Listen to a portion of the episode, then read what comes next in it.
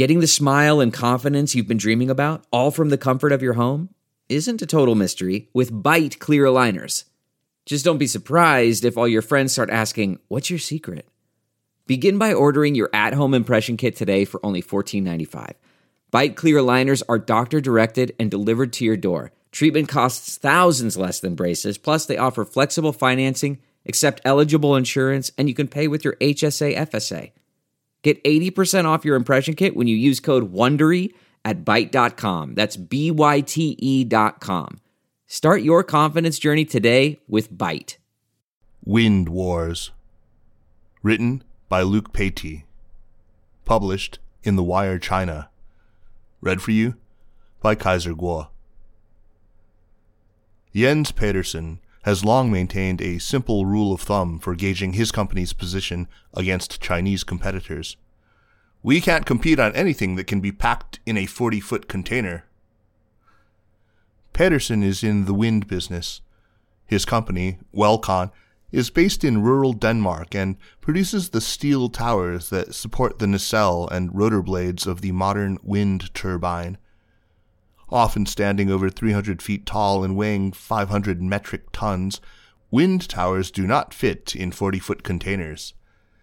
Even when broken down into multiple sections, transporting the enormous steel tubes locally holds its challenges. The roundabouts near Welcon's offices are sometimes cut in half so that transport trucks carrying towers and turbine blades can drive straight through moving the massive constructs across continents is another story altogether. It just doesn't make sense to have tower sections shipped around the world, says Pedersen. Yet China has a way of defying basic logic in global industries. While Welcon has been supplying wind towers across northern Europe for decades, it has faced new competition recently from tower makers located over 10,000 nautical miles away in East Asia the influx of low cost Chinese tower imports, transported by sea in multiple sections and then stacked on top of each other at installation sites, has pushed European wind tower makers to slash prices to prevent their production from running idle. Welcon's counterpart in Denmark, Valmont, has warned local politicians that jobs are on the line if there is no response to the pressure from Asia. The Danish companies have watched as struggling Portuguese and German tower makers have recently been bought up by their Chinese and Korean competition. In a story that resonates from shipping to telecoms, Beijing's state supported companies are challenging the local competitiveness of yet another European industry. For Pedersen and his European counterparts, however, the influx of Chinese wind towers is particularly discouraging. Not only are the incoming Chinese wind towers bad for business, they also undermine the very purpose of the wind energy industry. We did a study and found that if you ship just 20 towers from China to Europe, it corresponds to one full year of pollution from our factory, says Pedersen. We're in the green business. If anyone should care about the environment, it is us. Adding to Pedersen's frustration is the fact that this dilemma was brought on by an earlier attempt by the EU to combat Chinese subsidies. In 2016, the EU placed anti dumping and anti subsidy measures on Chinese steel, which had been undercutting European steel prices. No longer able to buy cheap Chinese steel plates, Welcon and other European tower makers found themselves at a distinct price disadvantage. Chinese wind tower makers, along with those from South Korea, Vietnam, and Turkey, who have access to low cost Chinese steel plates, were able to undercut the Europeans by 10 to 15 percent. We are better at producing towers than our Chinese competition, but when they can buy steel plates at significantly less cost, then it doesn't matter how good we are, says Pedersen. The EU system is simply not geared for dealing with countries that don't think like we do. They can easily play around with us. By establishing the European Wind Tower Association in 2018, Welcon and its competitors in Denmark, Spain, and Portugal joined together to make their case to the European Union. By October 2020, the European Commission had launched a formal investigation into the allegations. A ruling is expected in the coming months and could either reject the tower maker's claims or apply duties against competing imports from China. There has to be a political solution, says Pedersen. We can't fix this ourselves in the business. He likens the wind tower situation to the solar panel wars of a decade ago. Back then, when European solar panel producers saw a huge influx of subsidized Chinese solar panels, the European industry brought an anti dumping case against China. The European Commission eventually sided with them, but it was too late. The once formidable European competitors had been all but wiped out. We are trying to avoid that same fate, says Pedersen. There is no reason why China should be allowed to kill the European wind industry and then effectively control the European green energy supply especially since the wind industry is expected to grow significantly in the coming years as countries double down on efforts to address climate change. While the global wind tower market was worth nearly $25 billion in 2019, it is expected to top 45 billion by 2027. To help meet the Paris climate targets, wind energy alone needs to increase from representing 6% of global electricity generation in 2018 to 35% by 2050. Annual combined wind power investments in onshore and offshore turbines will need to grow threefold to cover $200 billion per year until 2030 and over $300 billion per year for the remaining period to 2050. In other words, the companies and countries that drive renewable technology and industrial development forward will reap tremendous economic gains and considerable geostrategic and geopolitical clout. China, of course, intends to be at the forefront of the Green Revolution.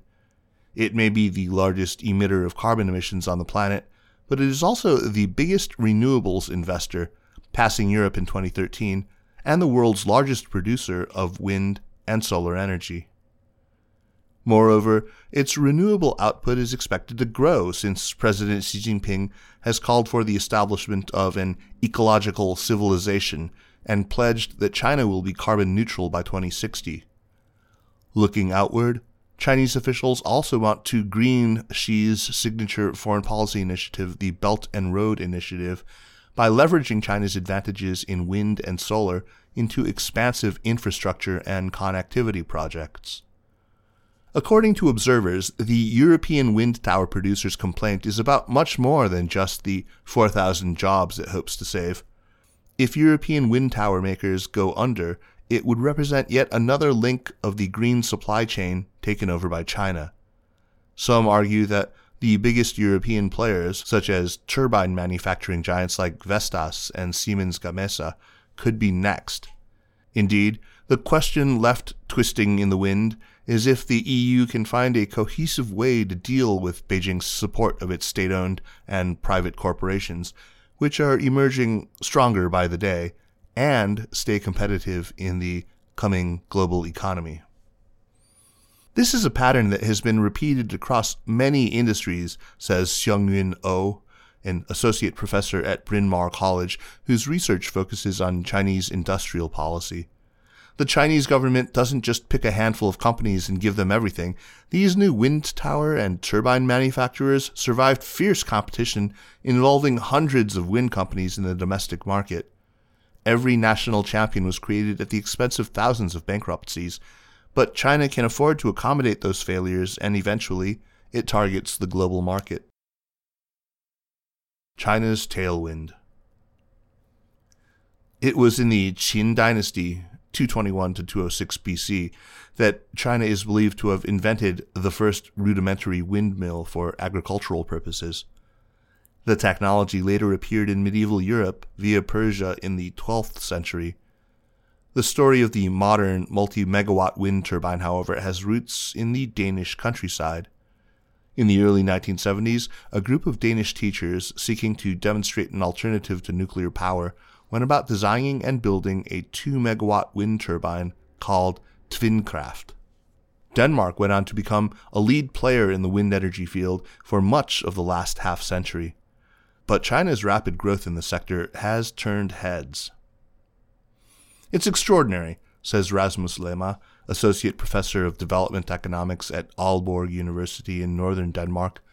Within the span of 10 years, China went from not being able to produce a turbine to being able to produce one to world standards. So quickly has the Chinese wind industry grown that according to Bloomberg New Energy Finance, China's leading wind turbine maker, Goldwind, surpassed Denmark's Vestas for the first time in commissioned gigawatt capacity in 2020.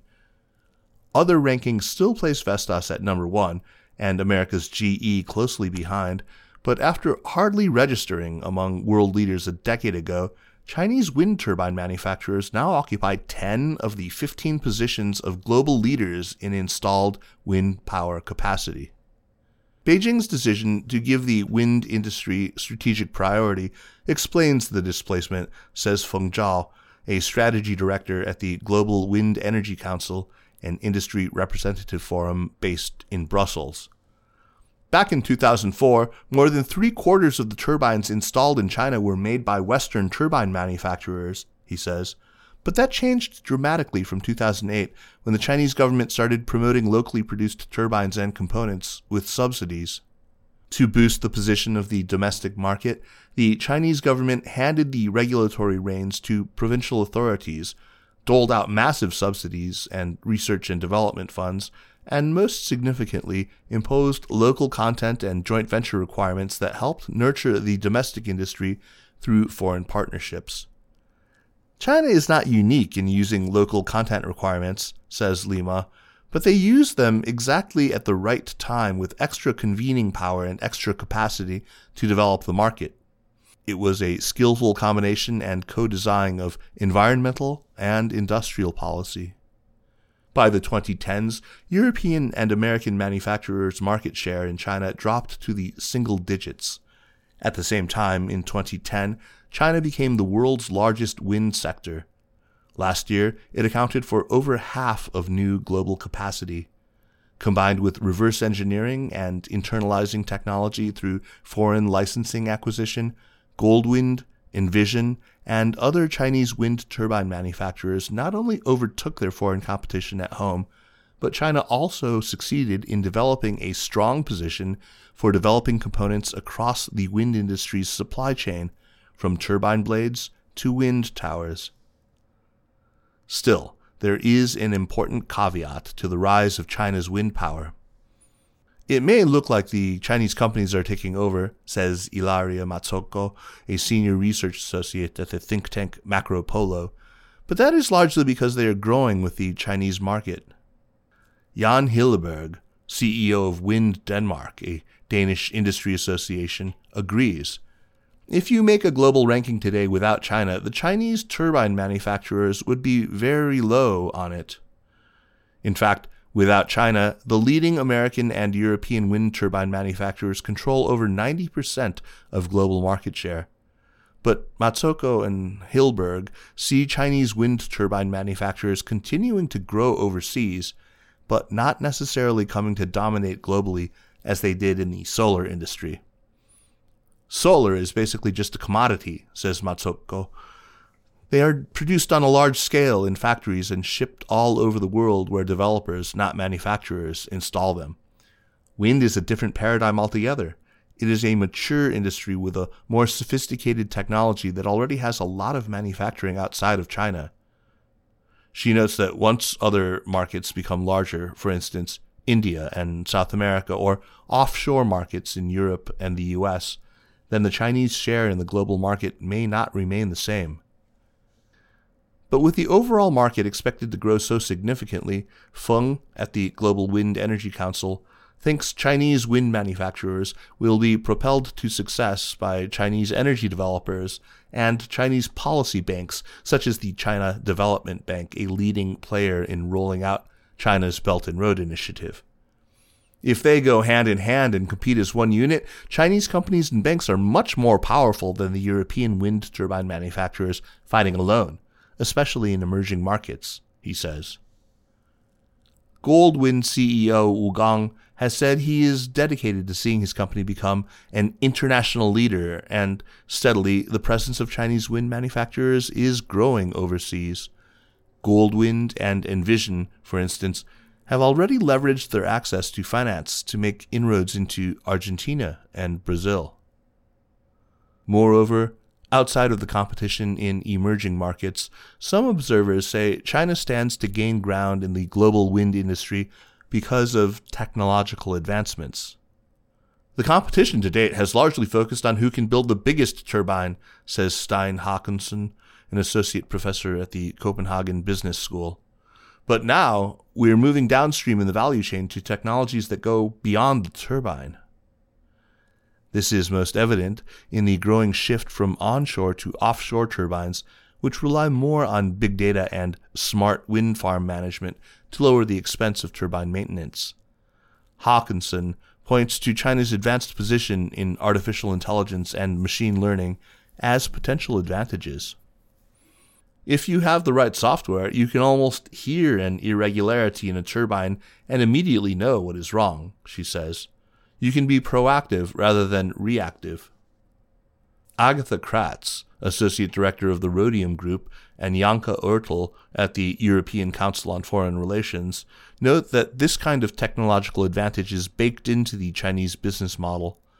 By leveraging their home advantage, China's national champions such as Huawei and railway giant CRRC produce economies of scale that generate massive revenues and allow them to invest heavily in research and development.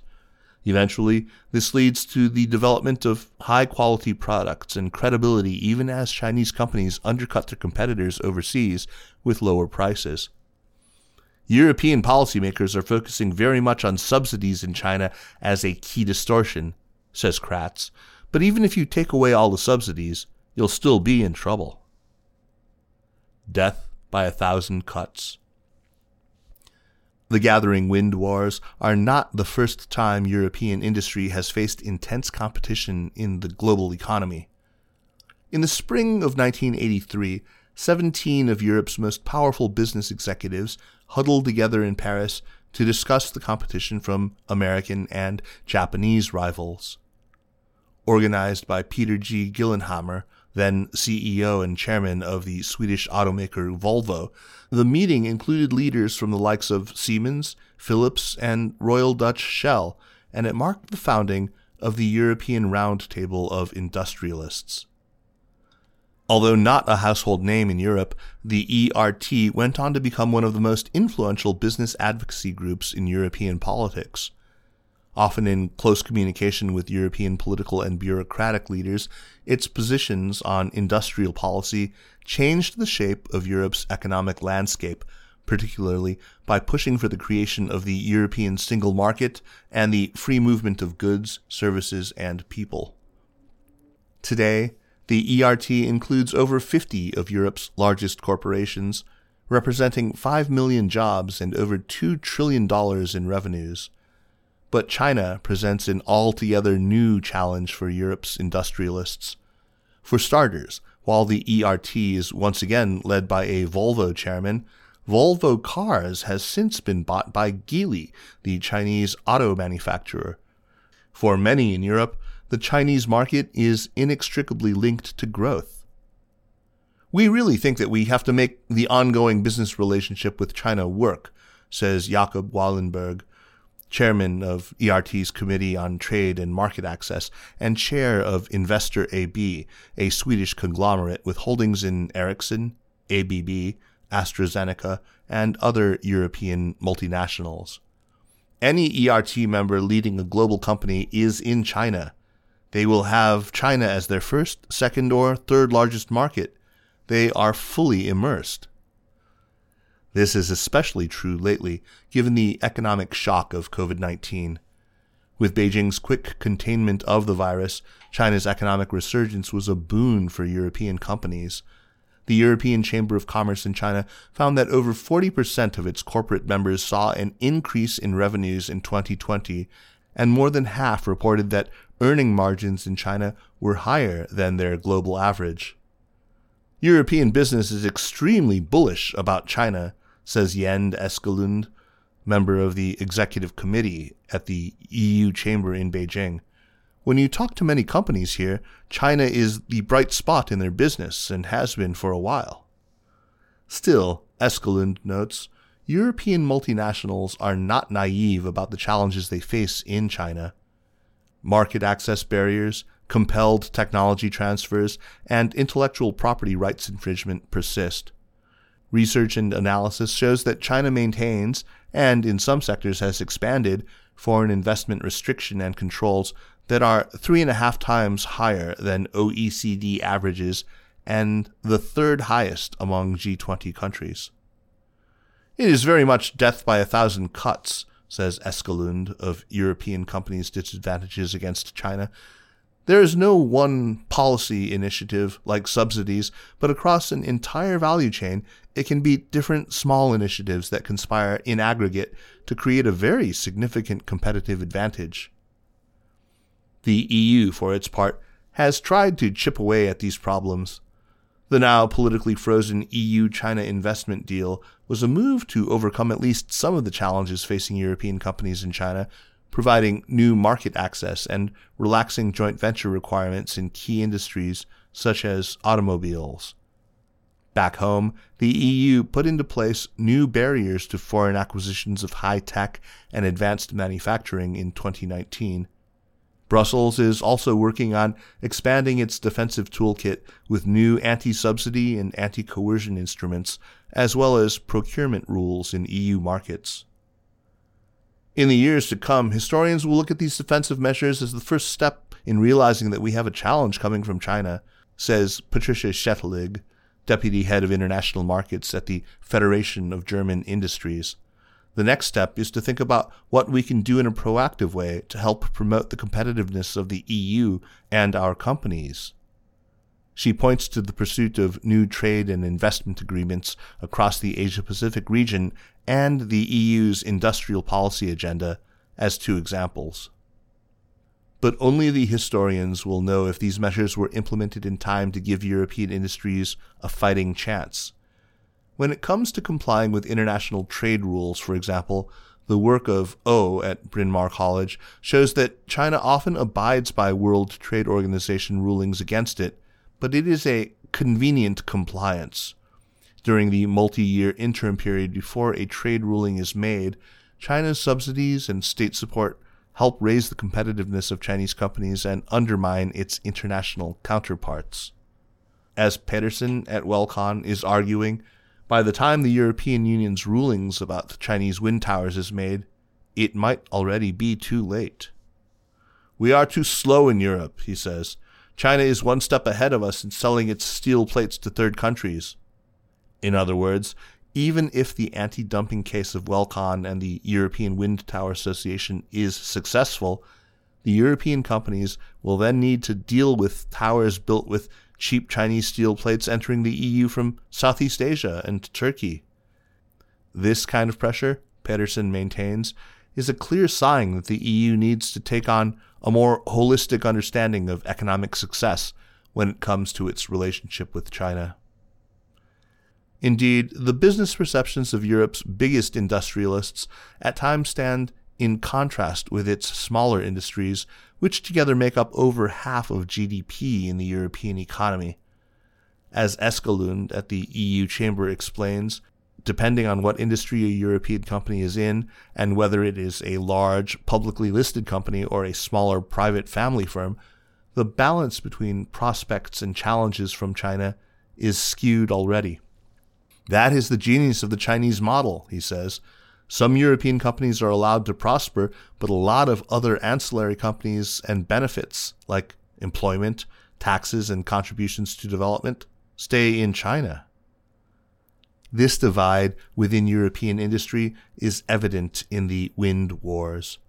European turbine manufacturers like Vestas and Siemens Gamesa, who still reign supreme across much of the globe, have benefited from the influx of cheaper towers their industry associations, such as Wind Europe, are actively working against Pedersen and the wind tower makers' case.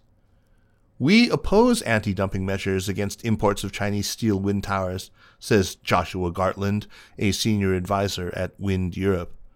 Gartland points to general declines in industry profitability, delivery time challenges, and capacity issues as the reasons for the tower makers' struggles. I don't think the story is as simple as what the Wind Tower Association is saying. The story of how Europe both protects its industry at home and competes with China abroad is anything but simple.